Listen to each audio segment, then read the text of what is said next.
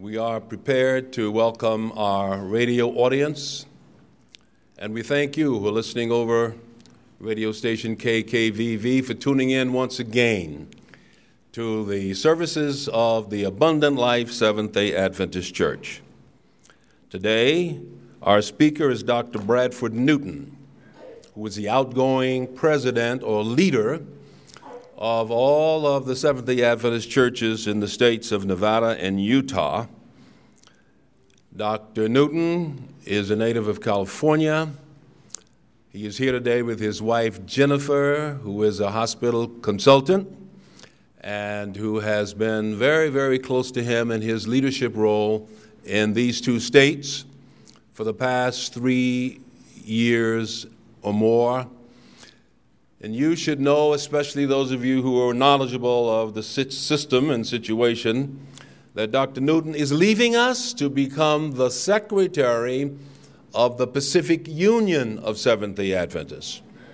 And that takes in seven conferences four in the state of California, one in Hawaii, one in Arizona, and of course the one that he is now leaving.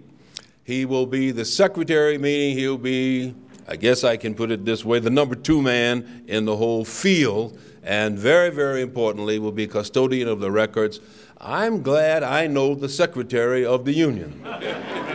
we, we have a friend in the White House, and uh, we, we know where we can push buttons, maybe. Dr.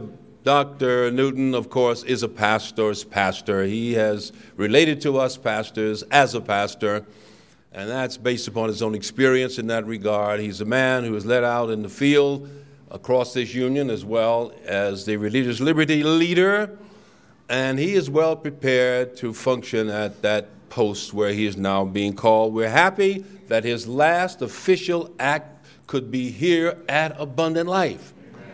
He leaves this job on Monday. So we're the, we're the goodbye. We're giving him a send off by having him here as a part of our fellowship, and I know you will let him know when he leaves how much you appreciate him. Don't forget, one of the last times he was here, he brought $50,000 to help us pay off this building. Amen. So you remember that, don't you? Dr. Newton, we thank you for being here today, that you were able to work your calendar to be with us. We look forward to hearing what the Lord says to you and through you after our scripture by Dominique Miller and our sacred selection by Sister Gail Ellis, who will sing a song that I have personally requested and that I know most of us have heard and loved, and I'm sure will bless you as you step forward to bless us. Dominique.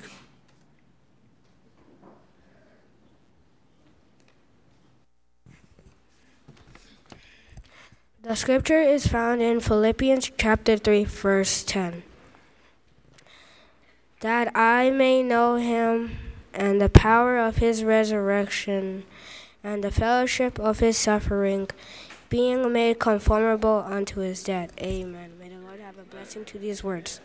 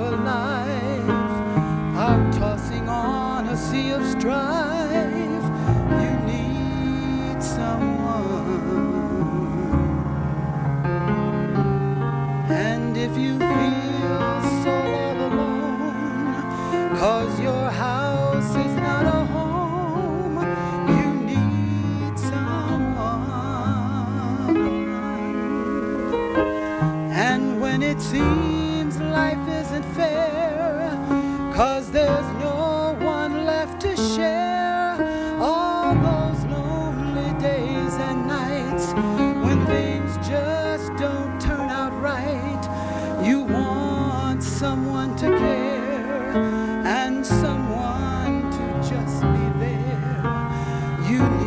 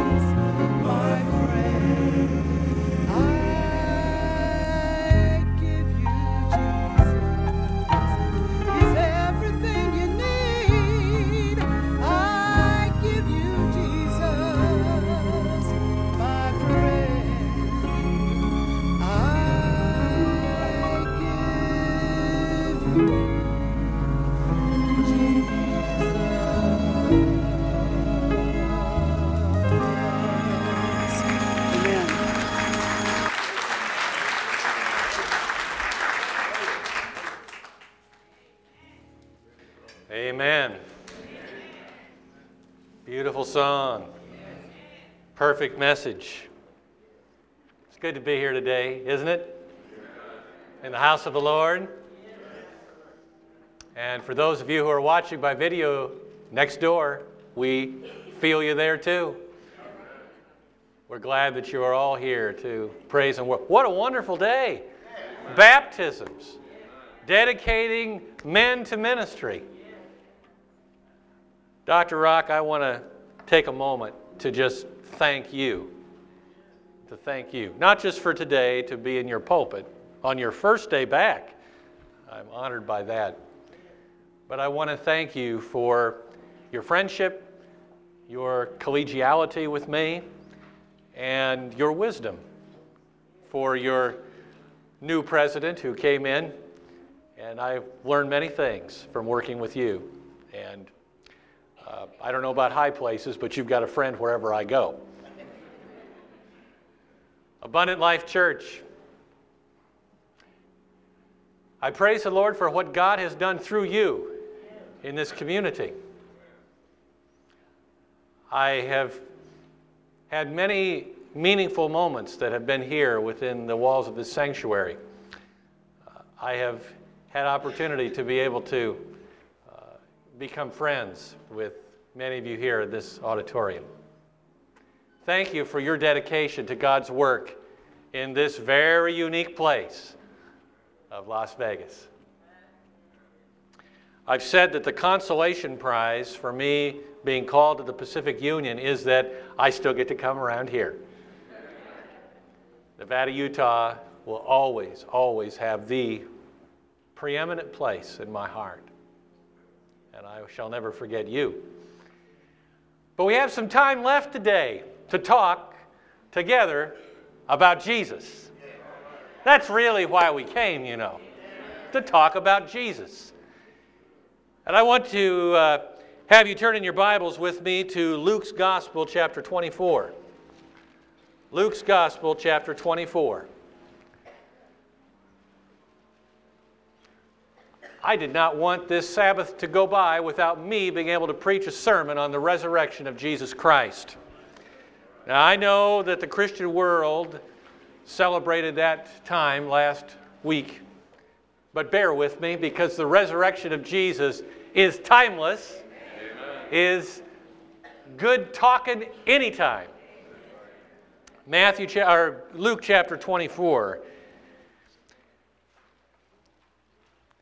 The Enlightenment author of the Declaration of Independence and our third president was Thomas Jefferson. But did you, or perhaps you did not know, that he actually edited a New Testament, a New Testament himself? I actually have a copy of that New Testament in my library. And what he did is Thomas Jefferson, who was a deist, meaning he did not believe in the supernatural intervention of God, in time and space on our world, took his, uh, he didn't have a word processor or a computer back in those days, so what he did is he literally did with scissors and uh, glue, and he cut and pasted the New Testament into a version of the New Testament that he thought was more authentic. And what he did is he considered the only real value of the text would be the moral teachings of Jesus. Anything that was supernatural, any miracles, any of the things that had to do with things that God would have had to do something outside of the natural laws of nature were taken out. And the Jefferson Bible, as you read it through, sounds familiar, but there's a lot of things missing. And then it ends with these words There laid they Jesus and rolled a great stone at the mouth of the sepulchre and departed. The end. That's how the Jefferson Bible ends. So, was Jefferson right? Are the good teachings of Jesus of Nazareth enough? Were insightful parables sufficient to launch a worldwide religious movement spanning 20 centuries? Are Jesus' words alone worth dying for? Is a martyr's memory powerful enough to change a sin hardened heart? Well, the great deist Thomas Jefferson bequeathed to America the blessings of separation of church and state. But sadly, his Bible leaves humanity dejected and hopeless at the garden tomb. And this is certainly how the women felt when they came to the tomb on that early Sunday morning. And I want you to read along with me as they dejectedly come to the tomb. Luke chapter 24. On the first day of the week, very early in the morning, the women took the spices they'd prepared and went to the tomb. They found the stone rolled away from the tomb. But when they entered, they did not find the body of Jesus. While they were wondering about this, suddenly two men in clothes that gleamed like lightning stood beside them. In their fright, the women bowed their faces down to the ground, but the men said to them, Why do you look for the living among the dead? He is not here. He is risen. See, they would not have been conversational about this. He is risen. Remember how he told you while he was still with you in Galilee? The Son of Man must be delivered into the hands of sinful men, be crucified on the third day, be raised again. And then they remembered his words. When they came back from the tomb, they told all these things to the eleven and to all the others. And it was Mary Magdalene, Joanna, Mary the mother of James, and others with them who told this to the apostles. By the way, ladies, who bore the first testimony of the resurrected Lord? The sisters of the church. But what did the brothers do? But they did not believe the women because their words seemed to them like nonsense. Peter, however, got up and ran to the tomb, bending over. He saw the strips of linen lying by themselves, and he went away, wondering to himself, What happened? God's voice cascades down through the atmosphere to a very tiny geographical spot outside Jerusalem, a borrowed tomb. An angel speaks and says, Jesus, thy Father calls for thee. The cosmic explosion that went on that Sunday morning had its ripples that begin to fan out, even at that morning. You see, there were those Roman soldiers guarding the tomb, wondering how they were ever going to explain how their dead charge escaped. There's a lot of wondering going on in that text.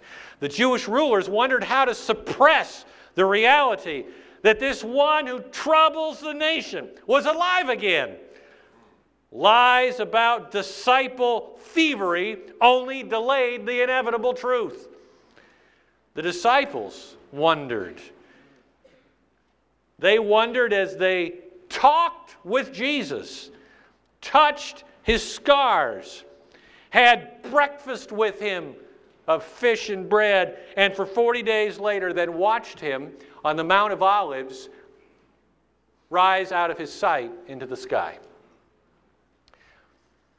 The world, my friends, is still wondering about the resurrection of Jesus. Atheists deny it. The liberal textual critics dismiss the Bible as myth. And to be honest, many believers live as if it never really happened. But to those wondering ones, a little lady that I like to listen to named Ellen White said this from grateful hearts from lips touched with holy fire, let the glad song ring out Christ is risen.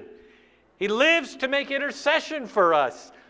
Grasp this hope, she says, and it will hold the soul like a sure, tried anchor. What anchors do? When winds blow, anchors hold. When storms toss, anchors hang on. What is our anchor today? Jesus. Believe, she says, and thou shalt see the glory of God. Let me tell you about little Philip. Little Philip was born with Down syndrome. He was able, though, to attend a third grade Sunday school class with several eight year old boys and girls. The children uh, did not really take to him too well, as children sometimes feel uneasy with those that are different than they are. But because of a very creative teacher, because of a very creative teacher, they began to care about Philip and accept him as part of the group. The Sunday came for their Sunday school class. It was after Easter, and the teacher brought and ladies, I had to ask my wife this morning how long it's been. You remember how L'eggs pantyhose used to come in an egg? She said you'd all remember. It's been a long time. But she brought a whole bunch of these little L'eggs, pantyhose eggs to class. And the children were told to go outside into the playground and into the yard of the church on that lovely spring day and find some symbol of new life and put it inside that little plastic L'eggs egg. So, after running about the church property in wild confusion, the students finally returned to the classroom and placed the containers on the table. Surrounded by the children, the teacher began to open them up one by one. And after each one, whether it was a flower, or a butterfly or a leaf, the class would ooh and ah in amazement. And then one was opened, and there was nothing inside of it. And the children exclaimed, Well, that's stupid. Somebody didn't do the assignment. Philip spoke up. That's mine. Philip, you don't ever do things right, the student shouted. There's nothing there. I did too do it right, Philip insisted. It's empty because the tomb is empty. Silence followed, and then from that moment on, the children really did come to accept Philip as a full member of the class. But Philip's health failed. He died he died not long afterwards from an infection that most kids would just shrug off.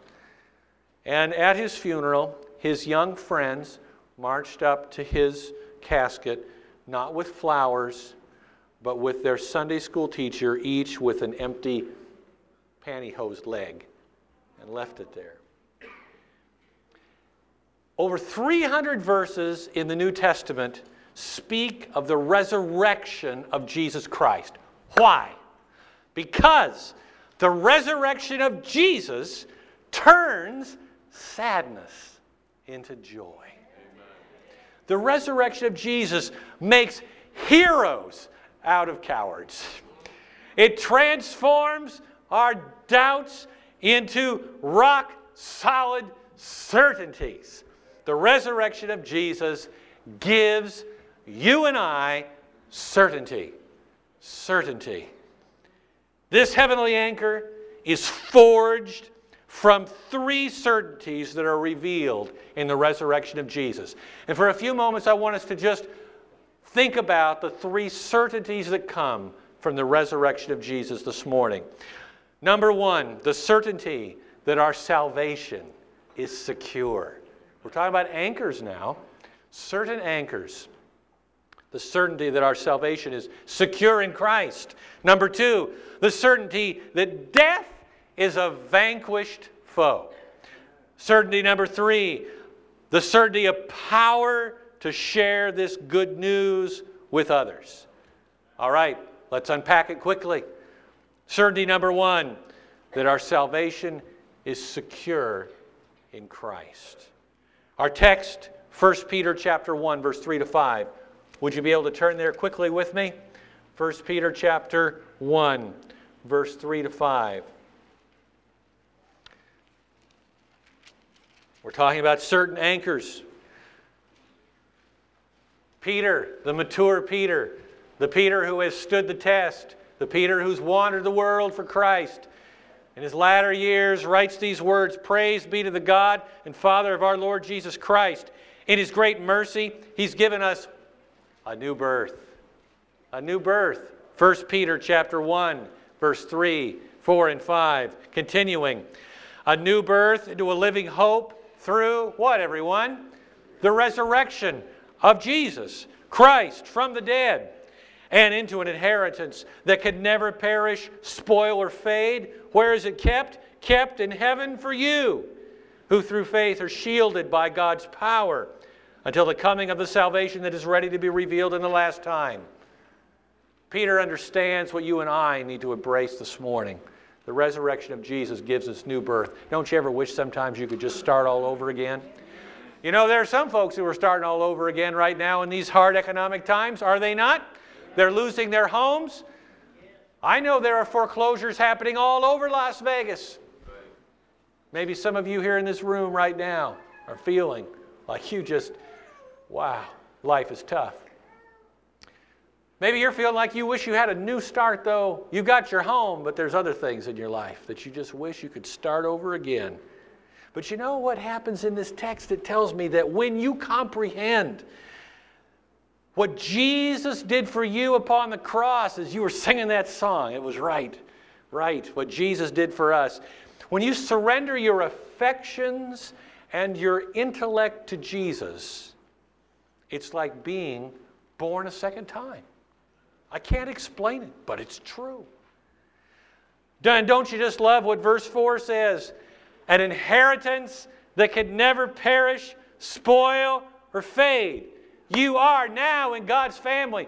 Those candidates that were baptized today, symbolizing the new birth that comes through baptism. You're in God's family. Brothers and sisters, we're not there physically yet, but God says that you have a hope that will not fade with time. Jesus will not forget you. You know how wonderful that is? You know how tragic it is for children whose parents grow old and become afflicted with Alzheimer's? A mother who would not recognize her own son or daughter. They may forget, but Jesus will never forget. He's always with us. And Jesus protects his property. Peter says, We are shielded by his power.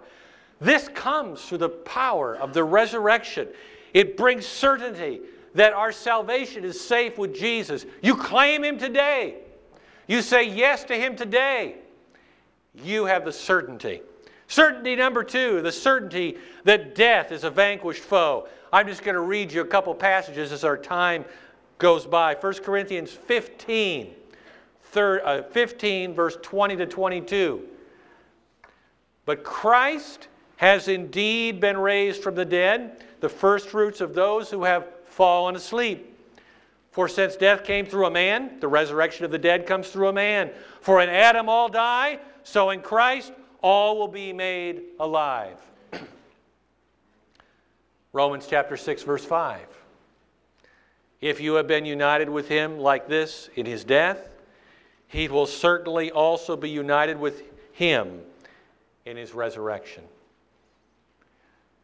As a pastor for many years, I have gone to the deathbeds of people who were members of my churches.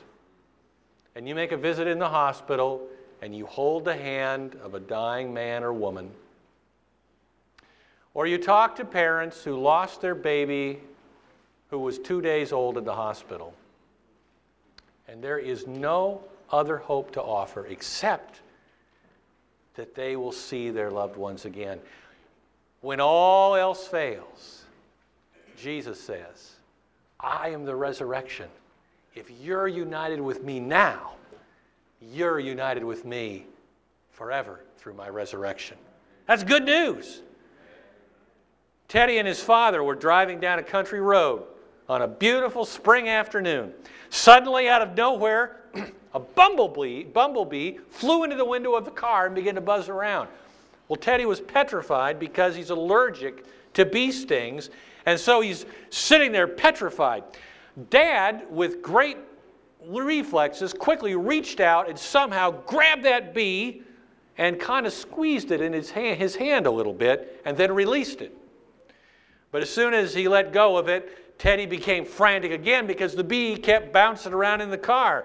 But once again, Dad reached out his hand, but this time he simply laid his hand out and pointed to his palm. And there, stuck in his skin, was the stinger of the bumblebee. And he said, Do you see this? You don't need to be afraid anymore. I've taken the sting for you. Amen. There is one who has taken the sting of death for you and me Amen. Jesus. Amen. Jesus has taken the sting, absorbed the venom, faced the second death, and has been risen victorious, and he lives today. You and I don't need to be afraid. We don't need to wonder. Jesus is our salvation. For the believer in Christ, death is but the intermission between life here and life to come for the remainder of eternity. And that's where, for some of us, we truly can know that in Christ, eternal life begins today. And it may be interrupted shortly by physical death, but Jesus says he'll come and wake up his children again. Funerals are sad, but for us they're not hopeless. Death is an enemy, but for us it is a vanquished foe. Our Heavenly Father remembers every spot where his children rest. Desire of Ages, page 787 the voice that cried from the cross, It is finished, was heard among the dead. It pierced the walls of sepulchres and summoned the sleepers to arise. Thus it will be when the voice of Christ shall be heard from heaven. That voice will penetrate the graves and unbar the tombs, and the dead in Christ shall rise first. And the Savior's resurrection, at the Savior's resurrection, a few graves were opened, but at his second coming, all the precious dead shall hear his voice, and they shall come forth in glorious, immortal life. The same power that raised Christ from the dead will raise his church and glorify it with him above all principalities, above all powers, above every name that is named, and only in this world, but also in the world to come. I was at uh, our President's Council we have every year for all the conference presidents in North American Seventh day Adventist Church. And we had a speaker who was our devotional speaker. His name is John Nixon. He's the pastor of Southern University Church. And he gave our devotional, and he said this, and I've always believed this, but he said it in such a succinct way that I want to share it with you. The reason that we call ourselves Adventists is because if you name yourself as an Adventist, it is because you believe that Jesus Christ will come in your lifetime. If you are an Adventist, it is your testimony that you believe that Jesus Christ will come in your lifetime. Jesus is coming, and when he comes, he's going to wake up all the sleepers. And we have the certainty of knowing that we have confidence in our salvation through him. That death is a vanquished foe, and certainty, number three, is the certainty of power to share the good news with others. I want you to look with me in Acts chapter 1, verse 8. Acts chapter 1, verse 8.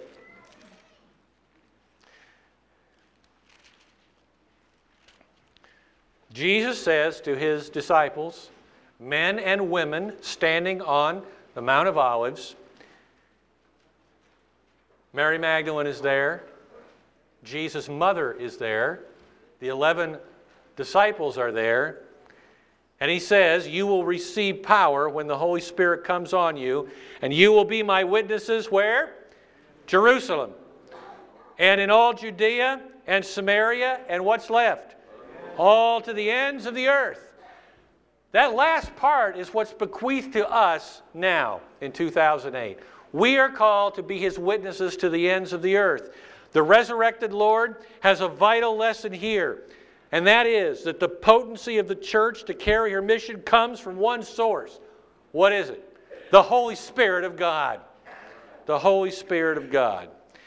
Jesus said in John chapter 14, 12 to 14, I tell you the truth, anyone who has faith in me will do what I have been doing.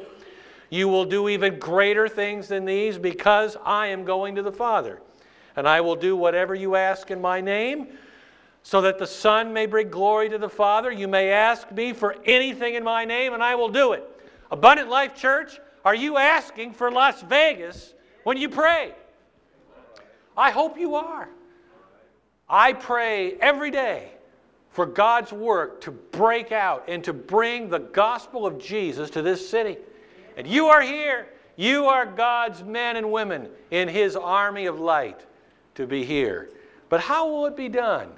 Is it going to be done by cutting edge strategies, by sharper websites, by better production values, or any other human contrivances? Well, look, they all have their place.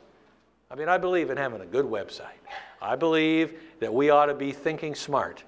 But nothing comes close to the real thing a single heart, a single heart, wholly committed to Christ, will break out and make the difference that God needs here.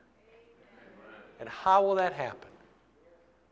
By spending more time praying than how much time I spend trying to think about what I'm going to wear. It's going to be more time uh, praying than watching ESPN. I'm talking to myself.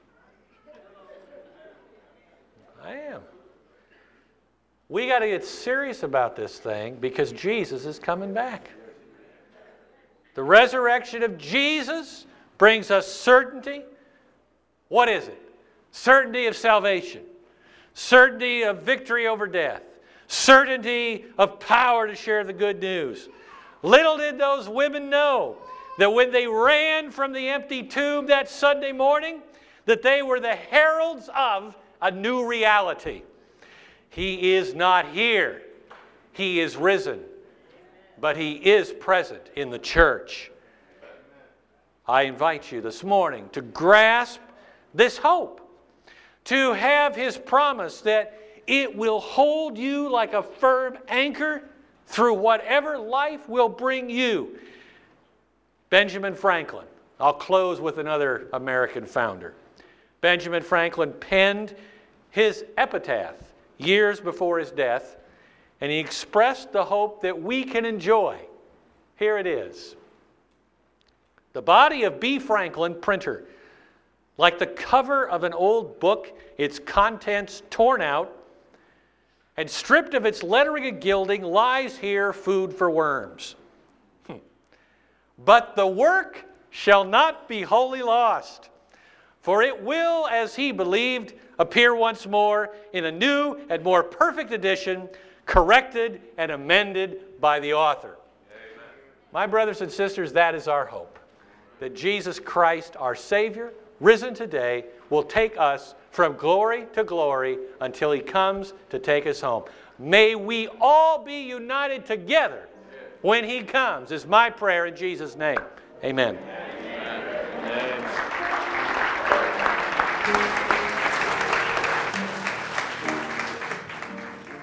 Says, Come to Jesus, come to Jesus. Come to Jesus just now. And I know of no better way to respond to this very sweet and very full message than to once again open the doors of the church. We do not like to end any service without giving an opportunity for that man or woman who maybe like the deist, doesn't really believe in God and His power and presence.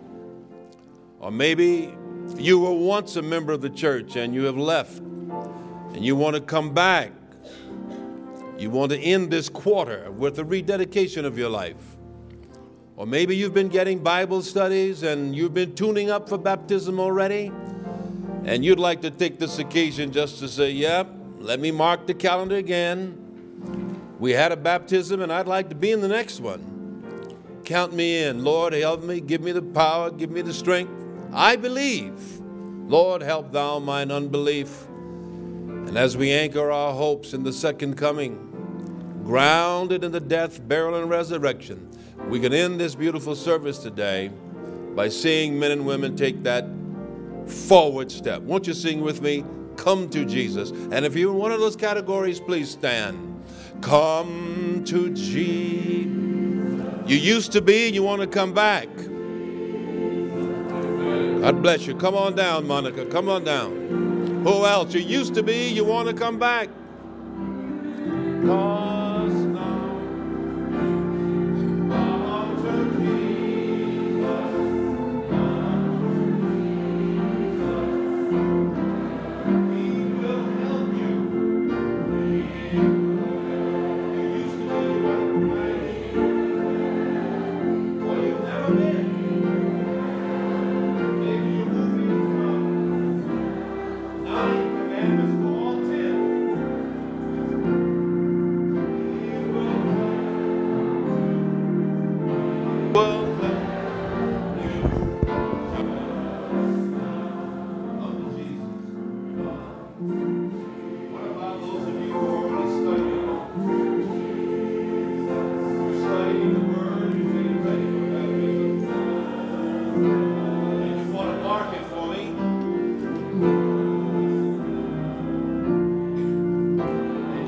to stand and say, Yeah, I want to be in the next baptism. Would you like to stand where you are?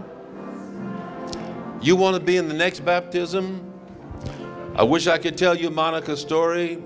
She's stepping up here, a brave young woman who's been out there, and she said, Pastor, the last time I saw her, I'm coming. And here she is. And God's got some more like that. Who else?